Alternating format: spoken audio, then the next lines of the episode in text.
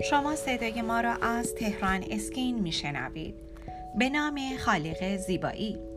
با سلام و درود خدمت شما عزیزان سپید مهران هستم. از صدای رادیو تهرانسکی با شما صحبت می کنم خوشحالم با همچنین متشکرم که صدای رادیوی ما را انتخاب می کنید شما عزیزان با انتقال انرژی های مثبتتون ما را در بهبود و پیشرفت برای ارائه مطالب بروز در زمینه زیبایی یاری می کنید سپاسگزار مهرتون هستم. در این بخش در رابطه با جراحی ترمیمی و جراحی زیبایی داریم صحبت می کنیم حالا جراحی واژینوپلاستی و جراحی زیبایی لابیا پلاستی. ابتدای صحبت کوتاه یه توضیح کوتاه و مختصر و مفید در رابطه با هر کدوم از این دو جراحی براتون توضیح خواهم داد. جراحی ترمیمی واژینوپلاستی سبب بهبود عملکرد بخشی از بدن میشه. در حالی که جراحی زیبایی لابیا پلاستی تغییرات اساسی رو در راستای زیبایی آناتومی طبیعی ایجاد می‌کنه. و اینکه حالا می‌خوایم ببینیم کدوم عمل برای شما مناسب هستش باید درک تفاوت بین جراحی ترمیمی و جراحی زیبایی رو بدونیم و کاملا براتون قابل اهمیت باشه. اخیرا واژینوپلاستی جزی از جراحی های زیبایی در نظر گرفته شده که با نام جوانسازی واژن مشهوره.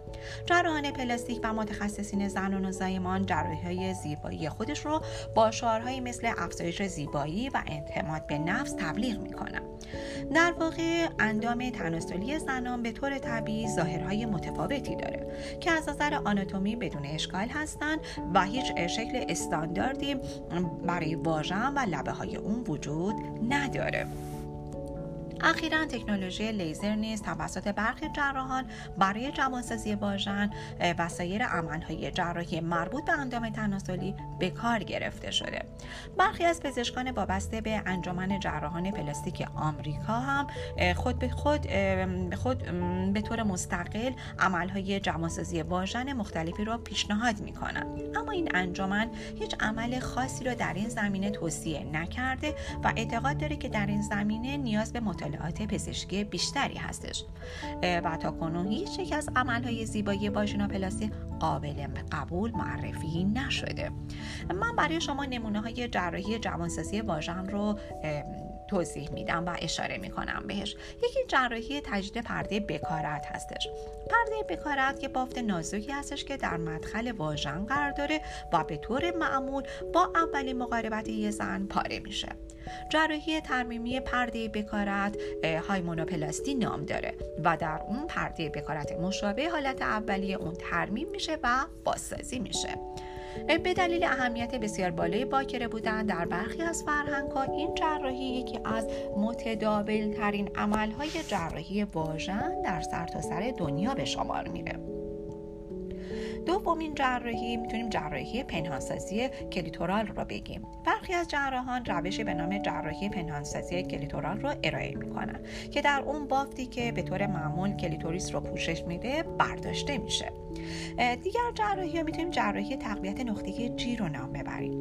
به اعتقاد برخی از کارشناسان دیوار جلویی واژن یه ناحیه فوقالعاده تحریک کننده و حساسه که به نام نقطه G شناخته میشه. این نقطه در برابر تحریک جنسی و ارگاز بسیار حساسه. در جراحی تقویت نقطه جی جهت افزایش لذت جنسی کلاژن به دیواری جلویی واژن تزریق میشه. با ما باشید با بخش دوم صدای رادیو تهران که در بخش دوم خطرات احتمالی عمل لابیا پلاستی و واژینا پلاستی رو براتون توضیح میدم. با ما همراه باشید.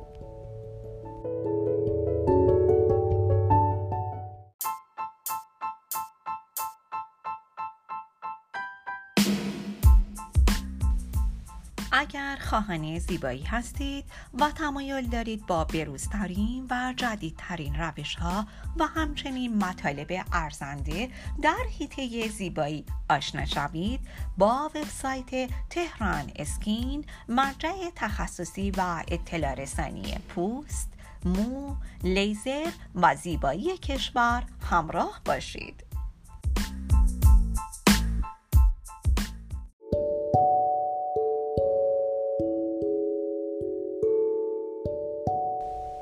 شما با بخش دوم صدای رادیو تهران اسکین همراه هستید. در این بخش میخواییم خطرات احتمالی عمل لابیا پلاستی و واژینا پلاستی رو برای شما عنوان کنیم. در این رابطه باید بگم در زنانی که این جراحی ها را انجام دادن رضایت بلند مدت گزارش شده و هیچ پیامدی در نتیجه جراحی های واژینوپلاستی و لابیاپلاستی دیده نشده. با این حال از اونجایی که این جراحی ها مانند سایر جراحی ها مورد مطالعات پزشکی قرار نگرفتن کالج آمریکایی زنان و زایمان اونها را اثبات نشده میپنداره. من خیلی کوتاه در رابطه با خطرات ناشی از عمل لابیاپلاستی و واژیناپلاستی برای شما میگم. چهار خطر رو می‌تونیم از این عمل احتمال بدیم. یکی عفونته. دومیش میشه تغییرات حسی به طور دائمی. سومین خطر درد مداوم. و چهارمی اسکار بهترین توصیه برای زنانی که در فکر عمل جراحی واژن هستند اینه که در خصوص احساسات و نگرانی های خودشون در خصوص اندام تناسلیشون با یه متخصص حتما مشورت بکنن. و اصلا انتظارات خودشون از این عمل جراحی بازگو بکنن و در خصوص هر یک از گزینه های غیر جراحی هم پرسجو بکنن. شما عزیزان می‌تونیم با ورزش که این مشکل رو برطرف کنید سعی کنید بیشتر ورزش کگل رو انجام بدید تا عضلات ضعیف و شل واژن رو تقویت بکنیم میل جنسی خودتون رو افزایش بدید تا بدین ترتیب عزت نفس و اعتماد به نفستون افزایش پیدا بکنه. به شما توصیه کنم که حتما با متخصص مشورت کنید. اینکه حالا وقتی می‌خواین این عمل رو انجام بدید من یه سری سوالا رو پیشنهاد میدم که شما می‌تونید این سوال ها رو از جراحتون بپرسید.